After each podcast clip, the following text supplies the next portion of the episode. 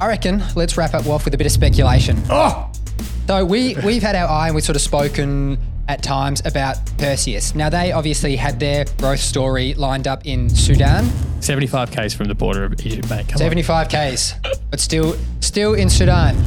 That's really hit the skids lately with the the unfortunate civil war that we've seen in the country there. Why is now maybe a different period of time to before? It's because they've lost the growth project. WAF still has a growth project, and on a relative trading basis, Perseus is actually more fully valued for the cash flow that they're actually putting out there. G'day, Money Miners. Today is, ah, JD, you got me again, 29th of Thursday. June, Thursday. Thursday. Well, apologies for my absence yesterday, boys. It's okay, mate. This BD world is bloody hard. I just want the Money Miners to know, I'm, I just had a couple of events in close proximity. I got my drinking under control. Um, Not a problem. it's not a problem. It's all good. But hey, you boys heading out for a bit of BD tonight. Anonymous location. Anonymous indeed. Very- Should be good though. Matty, you got a you got a nice hat going on there. What's Hey, it? check it out. The new Hooteroo hats. Oh, We've only I got like it. we've a we've Trav has done a bit of a custom order, but hey, if supply and demand Merch coming soon. if you want. It's uh, If a thousand people of you want them at fifty bucks a pop, we'll make them. well, I bought three, um, but I only need two because clearly JD doesn't like his. He's Ah. not. He's not wearing it. Mate, I've lost it. I've lost it. I love, it. Hooteroo. You're the one that says hooteroo, and here and here I am making a bloody hat, and you you just. But I love it and you- I appreciate you it. dogged me. We're getting our own hoodies too for diggers and dealers. So wait, bit of merch, maybe. Merch is bloody hard work. The hoodies amongst the suits, mate. I'm keen. Anyway, let's boys, let's get into it today. So, are you going to blow yourselves out tonight and um, turn up tomorrow, or Well, you probably still be here tomorrow? The only blowing myself out I'm going to do, mate, is probably run out of breath while talking on this show again today. Not like you, Travie. Righto. Uh, today, boys are doing a bit of a deep dive into dub, uh, into WAF. They're, they for their funding announcement for Kiaka, and there's also some significant news out for the proposed July 1st heritage laws we're going to go into, and also a bit of other news out of uh, WA1. Ding, ding, ding. Travis Ricciardo, uh, panoramic resources, and also a bit of possible, would you say, Trav, bit of speculation about the Fenix Mount Gibson Geraldine Port news. Oh, What oh. is it speculation? oh, I think I got it wrong at the start, so not not really speculation anymore. But there's a little bit, there's an angle there that might be curious. Possible we're just making up our own word on the decline these days.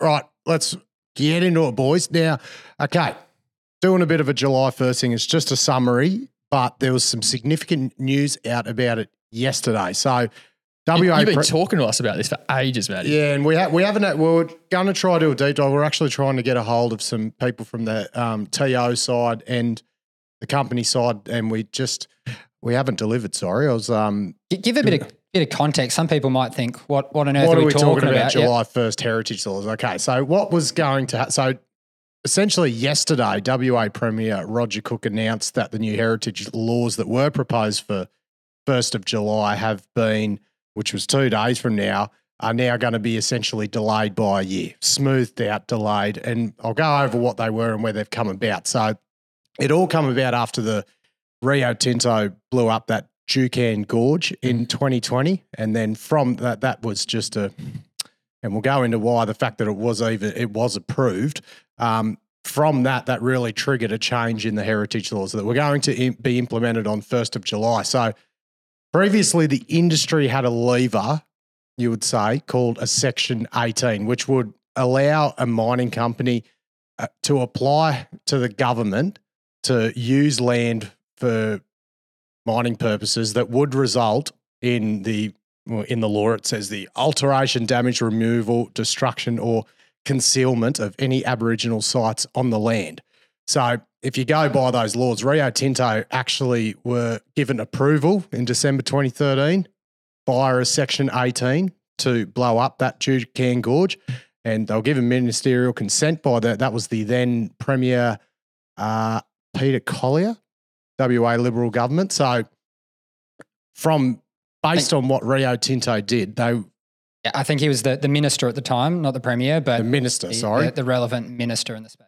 Yeah. So essentially, the acts of even though it was approved, the act that Rio Tinto did blowing up that Juukan Gorge, which was a forty thousand year old site, them and the government they've th- thrown today's mining industry under the bus a bit because very poor respect for traditional owners and heritage. So overall, the big issue that is that even if the traditional owners were consulted and they didn't agree to have like for this to happen or another similar event to happen, there was this lever called the section, section 18 that companies could just go through and get the ministers to approve it anyway. So the the power was on the company side. Now the these proposed laws coming in July 1st were going to change that. So the section 18 was no longer a lever. There was going to be much bigger requirements for heritage surveys, better engagement with traditional owners and the heritage organisations. And but there was going to be a lot of administration on the heritage side. Now, on both parts of the the traditional owners as well as mining companies and farming companies, yeah, it was, it was quite onerous for a lot of parties involved. And the and yeah, it wasn't quite clear that there was the the infrastructure in place yet. Yet. Yeah. So the big Yeah. thing was going to be all these all these mining companies were going to have to put in all these new heritage surveys, and but there wasn't the admi- admin side to get them through. So essentially, a lot of mining and exploration would be stopped until everything got up to speed. So they announced yesterday that they've, I guess, saw the risk in that, and they're going to. The exact uh, the quote was from the Mining News article was uh, Premier Roger Cook has announced that the government will take an education first approach to compliance for the first 12 months with less onerous survey requirements. So they'll essentially start enforcing the new act from July 1st, 2024. So, um, yeah, It's I'll quite leave- I'll leave it significant. at There that. was- yeah, yeah, there was, you know, a lot of exploration companies and other people sort of up in arms about how they actually go about this. So we'll have to we'll have to stay tuned see how that sort of plays out. yeah, Yeah. And it comes, and it comes from the act that that, that act by Rio Tinto blowing up Juukan Gorge. The flow-on effect from that to the rest of the industry today is the big issue. Yeah, I, So, from what I could was reading towards the tail end as well, I think there was a bit of um, a bit, yeah, quite a few TO groups were sort of indicating that they weren't going to have the capacity to respond to a lot of the heritage, the you know, the huge um, amount of heritage surveys that would come in in response to it to comply. So I wonder if this is just a case of like kicking the can down the road twelve months and there'll be another problem and we're not prepared Yeah. for it again, or, or or what happens now. Yeah, exactly. We'll have to wait till then. So, right, WA one guys. What's the where's the John Laws ding ding Ding, ding, ding, ding. Trav Ricciardo. Ding ding ding, mate. Yeah, WA one. I got to disclose now. I bought some shares. Um, Myself too. I couldn't. I, JD already had shares. Oh, yeah, we've, you- We've JD ding, ding, dinged that early. before, but I couldn't. I couldn't sit there while JD. Um, JD was bloody happy, and I, I wasn't. rich as. There's nothing worse than watching your friends get rich, you know, and you're not. So Nothing worse. Quite No, exciting, quite exciting results though, and in line with the the discussion with Bogan geologist and Oh, yep. Manuel Dat that we'd had on the show three three weeks ago. Oh, I met Matty Dad over in Melbourne. Did you? Did you? Yeah, yeah, had a beer with him. Oh, Oh, nice one. Absolute gentleman. did you call him bloke. Daddy? Daddy. No, I got the T in there this time. Oh. Daddy. Great bloke. Absolute gentleman of a bloke. Oh, good on Love you, it. mate. And of Oh. course, both those guys are, are long the stock, so Yeah. they you know had their their interests facing upward for that one. But it looks like it's been a pretty good announcement again today. Yeah, mate. Um, a few more assay results are back, and Luni looks to be growing there. The assays extend it, you know, 400 meters in multiple different directions here, uh, and im- importantly, in one particular area where it looked like the niobium deposit may have closed off because the, the grade wasn't in this hole 34 in that in that direction out to the east. Um, there's actually yeah now niobium grade passed beyond that to the east, and um, so I think that just goes to show that there can be a little bit of alpha when you're listening to Money of Mine podcast, mate, because Bogan Geologist talked about just this. I can play a snippet for the money miners now. Do it. for instance, there's a, a hole uh, that was released, uh, not not a very important hole to most people, but hole 34 that was released in this uh, last announcement. And if you notice, the oxidation profile actually comes all the way up to surface. So there's a good chance that this deposit might actually extend How does how does that work, Bogan? I'm not a bloody geo, but I think from my memory, hole 34 sort of come up dunce from a niobium oxide um, perspective. But you're saying that the deposit could extend further out that way. How does that work? the regolith, so the transitional zone material and the fresh material comes too close to surface there. So it's a case of it being too shallow to actually host that oxidation profile. What we're primarily looking at here is having that oxide blanket extend and be in that, as I just said before, that uh, Goldilocks zone. Big bogan. All over it. The man with the crystal ball. He, he called it, mate. He called it. Uh, and, you know, it's an interesting thing because that very point was something that a fundy I was talking to about the stock hadn't actually picked up on himself. So the Twitter, the Twitter pseudonyms, mate, they're, um, they're all over it and can provide the money miners alpha. And the, the team at WA1, they put a great cross section in which sort of demonstrates this, doesn't they? So you can see it sort of extending and then it's sort of getting thinner with that, with that hole where you couldn't quite get the niobium hits. And on the other side, continue again. So that's there, obviously, quite an early stage interpretation. Yeah. Uh, we'll see where it goes from here. Yeah, this and this announcement follows um, George Ross. He, George Ross, uh, the analyst, he initiated on the stock this week, and he also put out a note on the niobium market as well. He calls it the super metal. Uh, love that. Very what, what's old George at Argonaut got? It's like a 10 $11 price yeah, target. I think it's ten bucks. I think it's 10 bucks. touch Ten over bucks. 10 bucks. Yeah. yeah, super metal reminds me of like the um, marketing for superfoods, the acai berries. so hopefully niobium can be the um the acai berry for me, mate. Uh, one last thing, I quite like the modest approach that uh, the the management here has to the marketing, um, and especially in the way you know they look at just look at the title of this ASX release. They title it West Arunta Project Luni Assay Results. There's nothing promotional about that one, Maddie. Um, and we see Look this, at Trav, really finding the good in companies these days. Oh, I love it. I love it. Oh, I love Is that because you're a love the humble shareholder. Trav? Uh, of course, yes. I, ding, ding, ding, mate. Um, but you know, like, yeah, they're not promoting themselves, so I got to do it, right? So, um, and we do like we see that kind of modesty in all of their ASX announcements. It's a pretty vastly different approach to what you see in other corners of the market right now, especially in that junior end, Maddie. And to me, it comes across as though management they're extremely cognizant that this is a high risk security. Even go back to their discovery announcement in October last year. Do a control F for significant discovery. It's not there. Um, so you know, and they, I think, what management know, management know that it all hinges on Met, right? Um, and they aren't. I think they're a bit averse to playing it up until they have a bit more clarity there. Um, you know, for example, Lynas is sitting on the second highest grade niobium deposit per a chart from the WA1 announcement, but they can't process it because the Met's not good. So um, I think they're just be, they're just you know keeping it calm and not not playing it up because they don't want people to get too excited and and it all goes to shit, which I, I appreciate. Very good. Right, Panoramic guys. Uh, we spoke about them a couple of weeks ago. We did, Um, mate. It wasn't a it wasn't a great announcement when we spoke about it a couple of weeks ago. So obviously they've got the Savannah project up in the Kimberley, and what they flagged a couple of weeks ago that they'd had issues at their processing plant. So that's specifically related to the, the filter press pressure plate, and they'd they'd put put a few photos in it, and there'd been a bit of a crack in it. They tried to weld it up, but they weren't able to come up with a sort of functioning short term solution there. And, and that was uh, essentially the last stage of the processing plant to filter the concentrate. Yeah, after your crushing, grinding, filtering, and all those sort of steps in the Blowing, processing. yep. So today's announcement, um, well, touching back on what they'd said a couple of weeks ago, they they flagged at the upper end that it would take six weeks before that newly ordered piece of equipment will be in in the Kimberley. Well, yeah, and four to six for installate manufacturer to installation. Yeah. Exactly. So today they've just said they were sort of unsuccessful in trying to put together any additional sort of short term possible solutions to getting everything up and running again there. So it's I think they were trying to refurb the original one again, which Yeah, was going to take two weeks, but they've deemed it unsuccessful. Exactly. So not entirely unexpected, but nevertheless, it's not not a great announcement on the on the company's part. They also flagged that they've uh, recommenced processing of the stockpiles they've got, and they'll just try and hit the ground running when things are back up and running.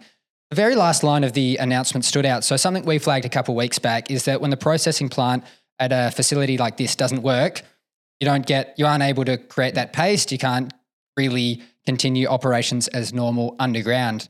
Obviously, your area of expertise, Maddie. So they, what did you sort of take away from that and that step in the announcement? Well, I thought like it was a pretty positive thing to come out today that they said that well I'll go and the actual time frame's pretty positive too I think. Like they've said we we said look the mills the mill's down. They won't be able to produce tailing so they won't be able to paste fill underground but they actually uh, started processing mineralized waste to now create tailings which was then fed to create the paste fill. So mineralized waste is essentially waste that contains sulfide so you can't actually put it on the waste dump because of the sulfides because they can create acid. Needs to Yep. be on um, on the the ore part of the mill, but it hasn't got enough ore in it to process. But they've obviously crushed it up and made paste out of it, so that's good. So they've still been been paste filling, um, and then they've put those. They've got an intermediate filtering solution that they said has worked. So they're now transitioning to high grade and mix of high grade and low, and low grade. So look, that's that- a good ha- that's a good thing. They got paste going. Um, time frame wise, they look they their initial announcement was 14th of June, and they said four to six weeks for manufacture and installation of that new plate. And they were a bit more specific in today's announcement about when that's going to come. So Well, they said assume first week of July. yeah, so you'd assume So- they'd sort of paid up to get that one. I reckon they've expedited, but Yep, um, 100%. yeah, which I'm sure they'll make back in downtime. But look, on the old timeline, it was going to be between 12th and 26th of July, and now they've said it's between the first and seventh. So that's but we'll um, have to see. That's when they'll get it. If there's a sort of ramp up period, or all if it just hits the ground running, we'll sort They of said wait there was a commissioning, but the old announcement said to installation, so it didn't include commissioning. So, and then there was also another interesting thing comment, which would be a bit of uh, underground 101 for people. The they said they stopped firing stopes underground because so they said no major stopes have been blasted uh, or carried out in the past two weeks to mit- mitigate excessive oxidi- oxidation of ore stockpiled on the surface. So what happens there is because this is a sulfide ore body, like you know, a lot of nickels are sulfide, uh, nickel sulfide ore bodies. So when they bring that to the surface, and especially if it rains, like that ore, if it just sits there, the water promotes oxidation of the sulfides, and then that's when they weld back together. So Mm, no, this it's cool. 29 metals. yeah, it's called cooking the ore. So that's and especially and same thing happens if you like because you can't really you're not supposed to water down significantly sulfide dirt because the water promotes the oxidation if you don't bog it straight away. So that's what happens here as well. So they obviously can't if you fire it and leave it sit there too long on the ROM and you don't actually crush it and it sits there, it'll end up welding back together. It'll be like a bloody solid rock. So that's what that meant. So hopefully onwards and upwards come first week of July for Panoramic. Yep. We- Absolutely. We, flagged last time that, you know, we thought they were high risk to need a bit of equity to, to get them over the line. So they haven't they haven't done a raise yet. So you know, hopefully Yeah. they get through. And um, I was just wondering if the real technical translation of this announcement is the welding didn't bloody work, Matty. Welding didn't bloody work, and we I reckon, and we're paying a bit extra to get the other one up here quicker. They didn't say that; that's speculation. Yeah, yeah. But I'd reckon they'd be uh, calling in some favours to expedite the uh, manufacturing of the new one. I would be. Imagine what one week one week of mill downtime's worth. Yeah. Pay an extra hundred grand for a bloody plate, couldn't you?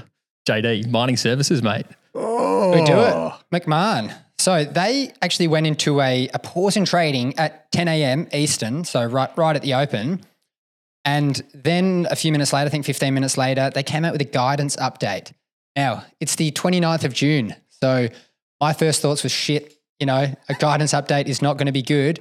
But lo and behold, it wasn't actually that bad. They just reaffirmed guidance. They gave more specific numbers within the previously announced guidance range that they'd given.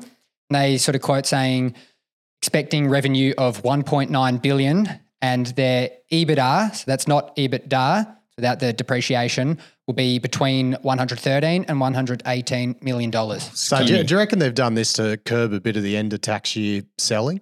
Like put a little bit of a positive announcement to try and not see the uh, end of financial year sell off that we you usually see for tax losses? Don't mind your theory. Yeah, I, th- I think it's quite good. The, the stocks traded flat for a sort of long time, but they were actually up 20% after Yeah. this. So there might have been a few doubts as to how they were going to perform, but they've obviously, you know, raised a lot of them and just Geez, it better be the number now. Yeah, Since so- they put it out. It's a skinny number, isn't it, JD? those margins. I mean, we spoke about it when we spoke about the Perenti uh, DDH1 deal. 6% EBITDA margin. These are, these are tough businesses. They're, Capital intensive. Yeah. yeah, by no means a sexy business. They did flag that uh, the fourth quarter would be much better, 7.9%, as opposed to the 6% overall. And that was just more a factor of removing zero margin revenue that they'd had at their, their big um, their big contract up in Indonesia, as well as some operating improvements and just really working on that that cost inflation issues that they've had. So all up a, a pretty good announcement, and I like the sort of tack of just keeping shareholders in the loop. You know, Big time. Even when it's good, as you said, you don't see many of these, do you? Mate, both ways. Share- shareholders are the owners of the business. so Just let you keep them in the know we're, we're still cracking along. I like it. I like it. Fenix, Mount Gibson, and the Port of Geraldton. Oh, how do these mm. tie together? Wow. There's a bit of a link to a previous episode last week. Yeah, we've spoken about the. I reckon Trap My Word on the declines are becoming a bit contagious. Travers taking them to a Yeah, next I- level. I, I I just Running get- with them. I feel like the the conspiracy theorist within me is just heightened when Maddie's around. you got to, yeah, that's that addictive personality. It's like if Maddie's good at something, I want to be better. I can spread more rumors. so what was what was the announcement here today? Uh, so Fenix, um, uh, they're an iron ore producer. They've agreed to buy Shine Iron Ore Mine plus two storage sheds at the Geraldton Port, and plus some Midwest Rail sidings plus Extension Hill assets from the company Mount Gibson Iron. Uh, they're not paying too much, paying ten million dollars cash. 60 million shares, which are valued at about 17 million today, plus 25 million long dated oppies, JD. so this this company was capped at a, around about 150 from memory, and Mount Gibson capped at I think 530. Yep.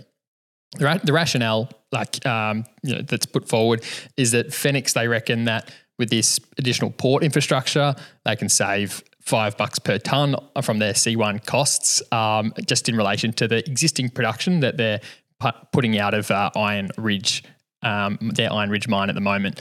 And they also say they're keen to recommission their Shine iron ore mine as their second production asset.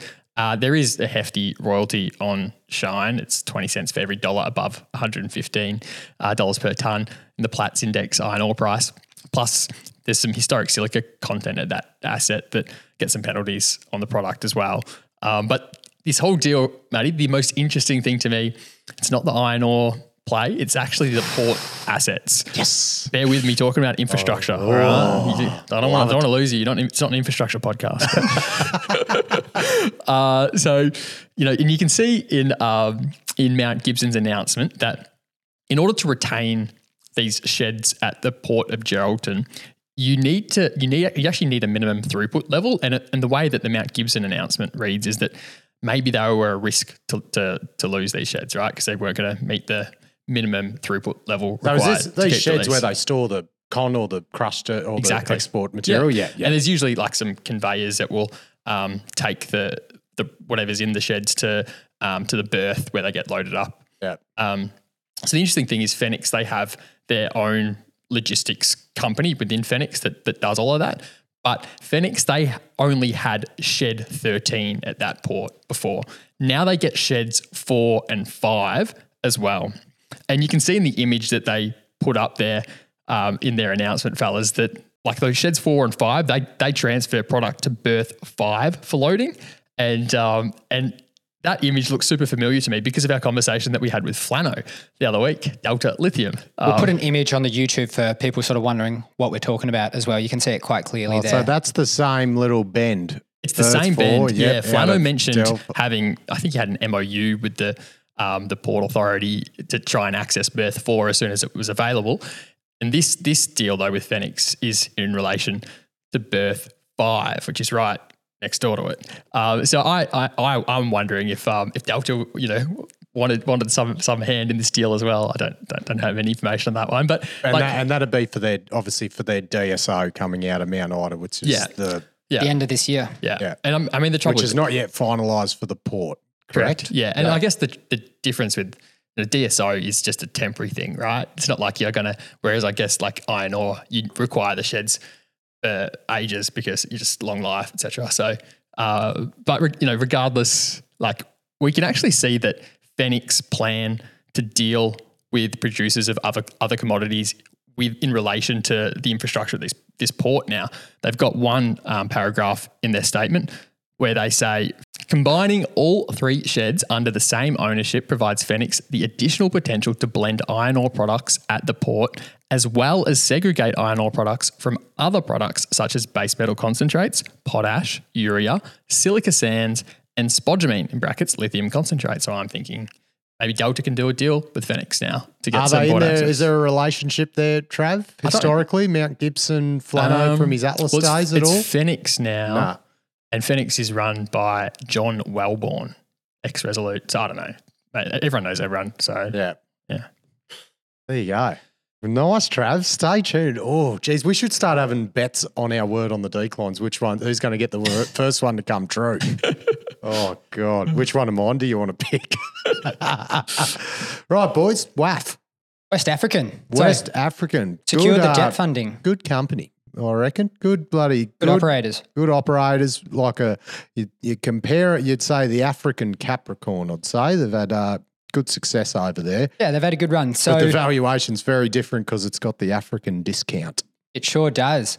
So there's been a bit of an overhang on, on the stock for a little while now. So today's announcement that they've secured funding for Kiaka is actually pretty good news. So they've obviously got the Sanbrado operation, like you said, in, in Burkina.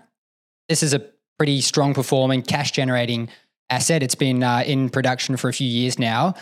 And you then have this Kiaka. So they bought this off B2 Gold not too long ago. It's actually not too far. I think it's 50 odd kilometers from Sanbrado, also in Burkina. And this for the company was their sort of growth story. So people had been wondering, like in the share market, investors are always sort of wondering where's the growth going to come from. And this was it for West African. So you They're, then- they're anticipated to go to about 400,000 ounces a year once Kiaka was up full Yeah, that's still the plan. say. Yeah. That's still the plan that Richard Hyde, the CEO, has for the company. So you then get the question marks when you have this new asset. How are you going to fund it? Now they'd been generating a lot of cash, and they'd been pretty adamant that they were going to fund this from cash, cash flows, and debt. But there was the sort of question mark that oh maybe they need to raise new equity. There were some questions out there. I always found that a bit a bit strange because you could see how aggressive they were on the the debt component in funding Sanbrado. So Yeah, it always- roughly roughly 80-20 that one. yeah, uh, yeah. So it, it always just seemed a bit strange to me that the market would have thought that they would want to introduce equity into Yeah, this and, and there's likely a few reasons, not just the one reason why there'd been a bit of an overhang and they'd been trading at a steeper discount, which we'll get into later. But that I think was certainly one of them. So these negotiations they took a bit longer than anticipated to wrap up. Actually, about six months or so longer than anticipated to secure this financing. But I mean, in the meantime, with the strong performing asset, Sanbrado, which is unhedged, so they're getting the, the full appreciation of this great gold price at the, at the moment, just really producing a lot of cash. It puts them in a pretty good balance sheet position to negotiate. Not not many people are unhedged, huh? Is it pretty like that?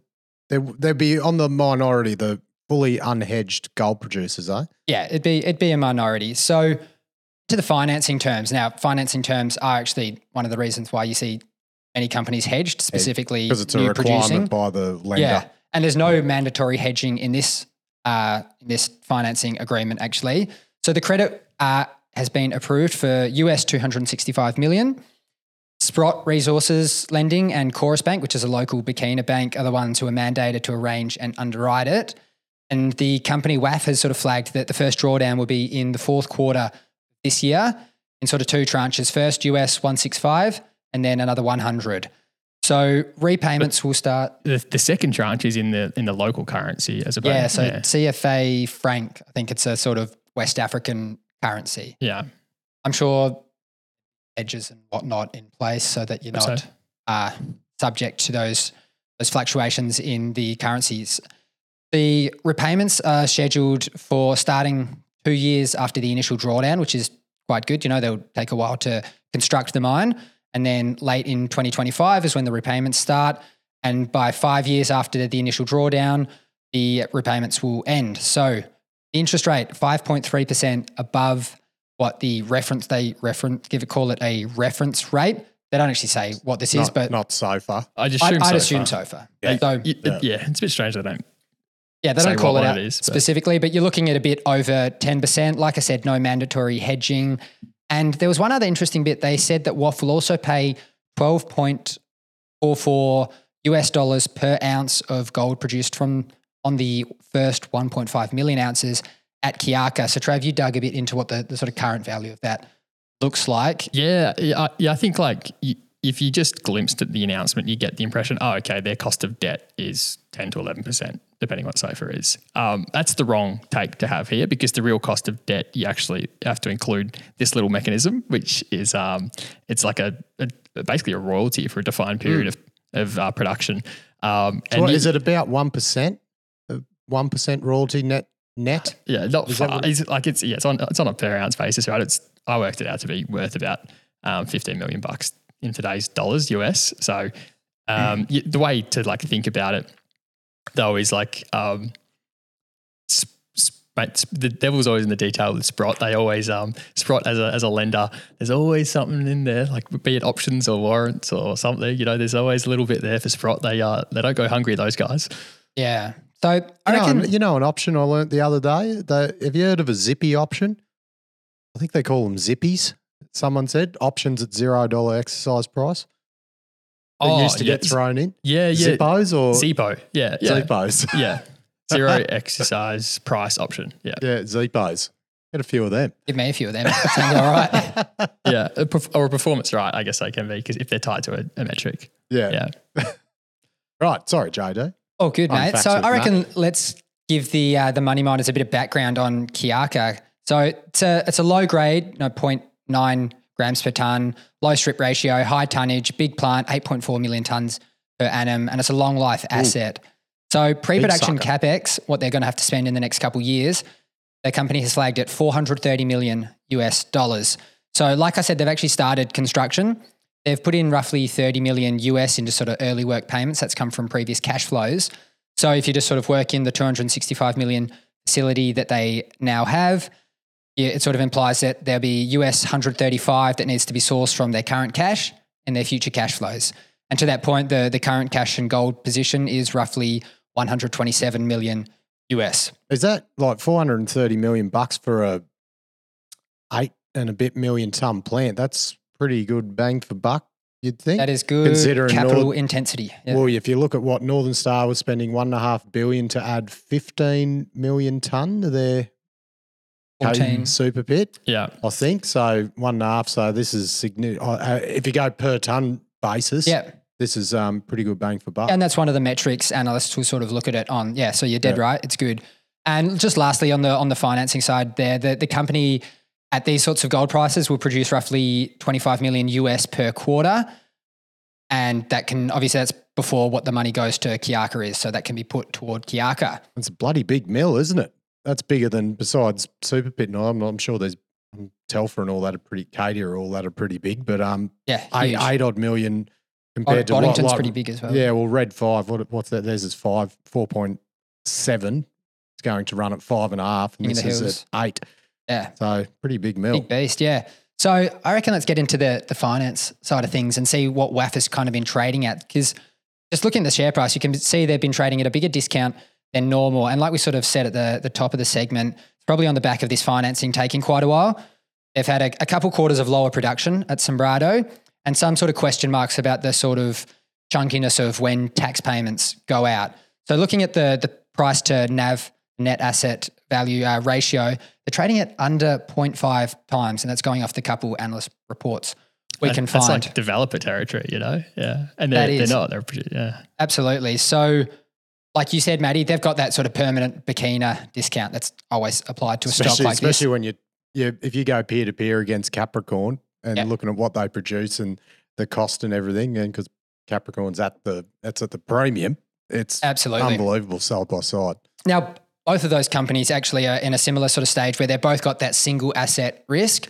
And both of those companies, Capricorn and WAF, are looking to move beyond that. So they're making big strides here, but it'll be a few years still before they move beyond that single asset risk and get to that sort of 400,000 ounce per annum run rate that they're looking to achieve.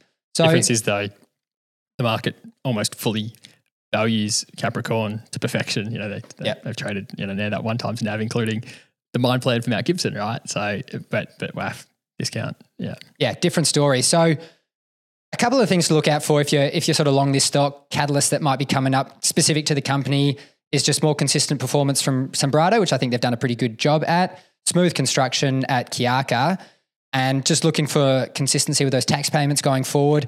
Exploration success. They've got a few, you know, logs in the fire regarding to exploration.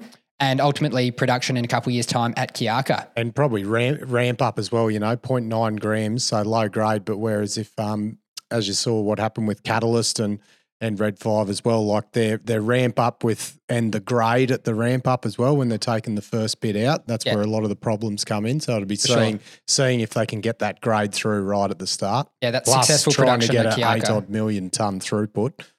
So it's just going to be a big show. Agreed, mate. I reckon let's wrap up WAF with a bit of speculation. Oh, hey, good work, boys.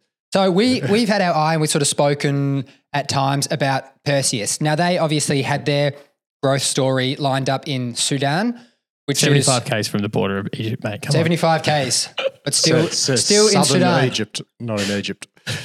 And that's Maya really Sands. that's really hit the skids lately with the the unfortunate civil war that we've seen in the country there.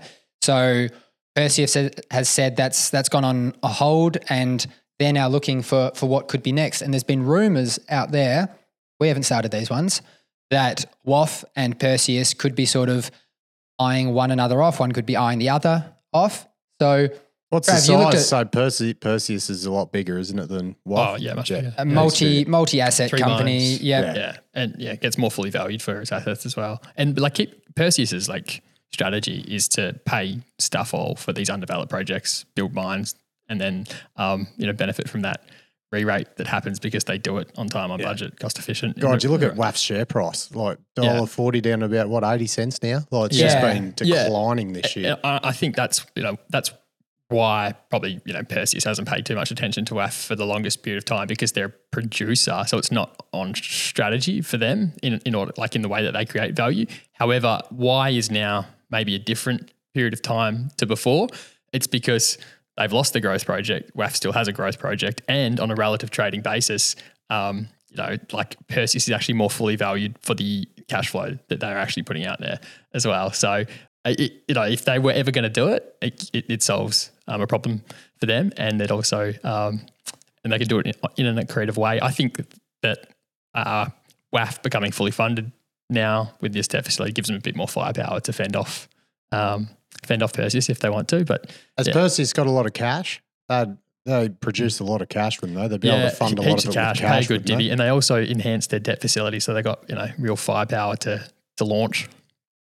Yeah, we've seen a couple opportunistic sort of bids in the in the metals and mining space of companies sort of on hard times. So yeah, we'll see how this one goes. All right, good work, boys. Stuff. Uh, should we give a bit of a preview for tomorrow or not?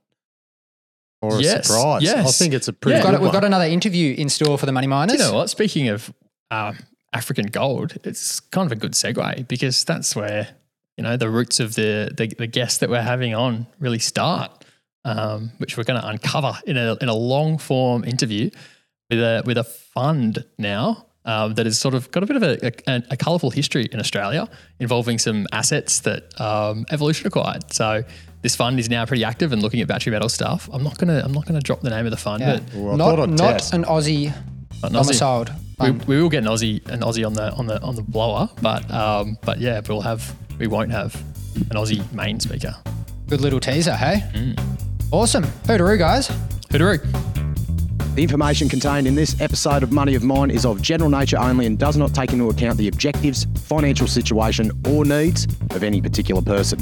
Before making any investment decision, you should consult with your financial advisor and consider how appropriate the advice is to your objectives, financial situation, and needs.